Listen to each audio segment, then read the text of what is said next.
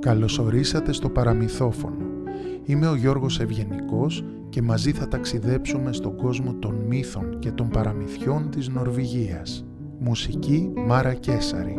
Έρευνα επιμέλεια κειμένου Μαρία Βλαχάκη. Υποστηρικτής μας αυτό το ταξίδι είναι η Νορβηγική Πρεσβεία στην Αθήνα.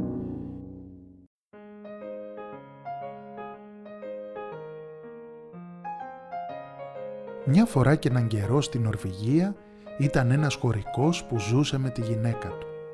Είχαν μια φτωχή καλύβα στην πλαγιά του λόφου, είχαν το περιβόλι τους και ένα στάβλο με ζωντανά. Ο χωρικός όλη την ώρα γκρίνιαζε και έλεγε ότι κουράζεται πολύ με τις αγροτικές δουλειές στα χωράφια. Ενώ οι δουλειές που κάνει η γυναίκα στην καλύβα, στο περιβόλι, στο στάβλο και στο πηγάδι είναι εύκολες. «Ωραία λοιπόν», είπε η γυναίκα. «Αφού τα πράγματα είναι έτσι όπως τα λες, έχω μια ιδέα να σου πω που θα σου αρέσει. Ας ανταλλάξουμε δουλειές για μία μέρα. Εγώ θα πάω στο χωράφι και θα θερήσω και εσύ θα φροντίσεις το παιδί, την καλύβα και το στάβλο. Ο χωρικός συμφώνησε. Θα τα κάνω όλα μια χαρά και ακόμα καλύτερα. Ευκαιρία και να ξεκουραστώ, είπε. Το επόμενο πρωί η γυναίκα πήρε το δρεπάνι, καβάλισε το γαϊδαράκο και κίνησε για το χωράφι. Έκοψε τα στάχια, τα φόρτωσε στο γαϊδαράκο και τα κουβάλισε μέχρι το αλόνι. Τον έβαλε να τα πατήσει και όταν το σιτάρι ξεχώρισε από τα άχυρα, το μάζεψε στο σακί. Ο άντρας ξεκίνησε αργά αργά τις δουλειές και πρώτα απ' όλα άρμεξε την αγελάδα στο στάβλο. Πήγε το γάλα στην κουζίνα και το έβαλε στη βούτα, σε ένα ψηλόμακρο ξύλινο δοχείο, γιατί έπρεπε να φτιάξει βούτυρο.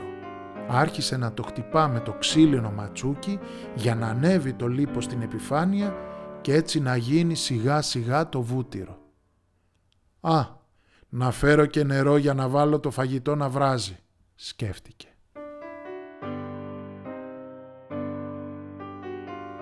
Πήρε έναν τενεκέ και πετάχτηκε στο κελάρι. Έβγαλε το πόμα από το βαρέλι και περίμενε να γεμίσει τον τενεκέ. Άκουσε όμως ένα παράξενο θόρυβο πάνω στην κουζίνα. Ανέβηκε τρέχοντας και τι είδε.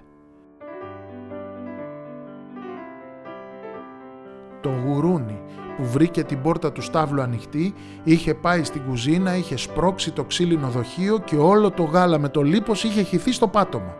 Έβαλε ο άντρας μια φωνή στο γουρούνι και το πήρε στο κυνήγι. Εκείνο τρόμαξε και άρχισε να τρέχει σαν το μουρλό μέσα στην κουζίνα και γκρέμιζε ό,τι έβρισκε μπροστά του. Γλιστρούσε από εδώ και από εκεί από το γάλα και το λίπος και μια σοριαζόταν χάμω, μια σηκωνόταν και πιανόταν από τα σκαμιά και τις τάμνες. Στο τέλος το γουρούνι το έσκασε όπως όπως και χάθηκε στο δάσος. Πάει το γάλα, πάει το βούτυρο, πάει και το γουρούνι. Όσο για το καθάρισμα, ο χωρικός δεν ήξερε από πού να αρχίσει το συγύρισμα και το σημάζεμα. Έπειτα, ο χωρικός πήγε και άρμεξε πάλι την αγελάδα και έπιασε να φτιάξει βούτυρο. Τότε θυμήθηκε το νερό. Έτρεξε στο κελάρι, μα ήταν αργά είχε αφήσει την κάνουλα ανοιχτή και όλο το βαρέλι είχε αδειάσει. Καλά δεν πειράζει. Α τελειώσω το βούτυρο και μετά θα πάω στο πηγάδι να φέρω νερό για να μαγειρέψω και να καθαρίσω κιόλας. Σκέφτηκε. Όπως χτυπούσε το γάλα στο ξύλινο δοχείο, θυμήθηκε ότι η αγελάδα ήταν νηστική και διψασμένη. Με αυτά και με εκείνα κόντευε να μεσημεριάσει και το ζωντανό δεν είχε πιει από το πρωί ούτε σταγόνα νεράκι. Κίνησε για το πηγάδι αλλά φοβήθηκε μην τυχόν το παιδί κάνει καμιά ζημιά και του χύσει το γάλα με το λίπος. Έτσι λοιπόν φόρτωσε το δοχείο στην πλάτη του και το πήρε μαζί του. Σαν έφτασε στο πηγάδι και έσκυψε για να σηκώσει τον τενεκέ με το νερό, χύθηκε το λίπος επάνω του και εκείνος γλίστρισε και κουτρουβαλιάστηκε μέσα στο πηγάδι. Μέχρι να βγει ο δύστιχος από τα βάθη του πηγαδιού είχε φτάσει απόγευμα. Δεν είχε φτιάξει ούτε το βούτυρο μα ούτε κι είχε μαγειρέψει το χυλό με τη βρώμη για το δείπνο. Ας βάλω το νερό στην τζουκάλα να βράζει στη φωτιά και μετά θα ανεβάσω την αγελάδα στη σκεπή για να βοσκήσει και να πάρει και τον αέρα της, σκέφτηκε. Ναι, ναι, καλά άκουσατε, στη σκεπή. Γιατί πρέπει να ξέρετε ότι πολλές παραδοσιακές καλύβες στα χωριά της Νορβηγίας έχουν χορταροσκεπές και εκεί φυτρώνουν κατά πράσινα και δροσερά χόρτα. Έτσι όπως στεκόταν που λέτε η καλύβα στην πλαγιά του λόφου, η σκεπή έφτανε μέχρι χαμηλά το έδαφος. Ο χωρικός έβαλε και μια σανίδα και ανέβασε την καημένη την αγελάδα επάνω στη σκεπή. Για να μην του πέσει και τσακιστεί, έδεσε ένα σκηνή στο λαιμό της αγελάδας και την άλλη άκρη την πέρασε από την καμινάδα και την έδεσε στο πόδι του. Το νερό έβραζε μια χαρά, μα ο χωρικός ακόμη δεν είχε αλέσει τη βρώμη για να μαγειρέψει το χυλό. Έπιασε βιαστικά το άλεσμα και τότε η αγελάδα παραπάτησε και έπεσε από τη σκεπή και τράβηξε με το σκηνή τον χωρικό. Το ζωντανό κρεμόταν μεταξύ ουρανού και γης και ο χωρικός σφινώθηκε ανάποδα με τα πόδια στην καμινάδα, ακριβώς επάνω από την τζουκάλα με το βραστό νερό. Σουρούπωσε και έφτασε η ώρα που η γυναίκα γύρισε στην καλύβα. Σαν είδε την αγελάδα να κρέμεται και να κουνάει τα ποδάρια της, δεν πίστευε στα μάτια της. Έτρεξε και έκοψε το σκηνή με το δρεπάνι και την έσωσε την έρμη την αγελάδα που κόντευε να πνιγεί. Έπειτα η γυναίκα πήγε στον στάβλο και στο κελάρι να δει αν όλα είναι καλά. Αγανάκτησε η χριστιανή με όσα είδε. Στο τέλος μπήκε και στην καλύβα όπου την περίμεναν οι μεγαλύτερες εκπλήξεις. Κοιτάζει δεξιά, κοιτάζει αριστερά, πουθενά ο άντρας της.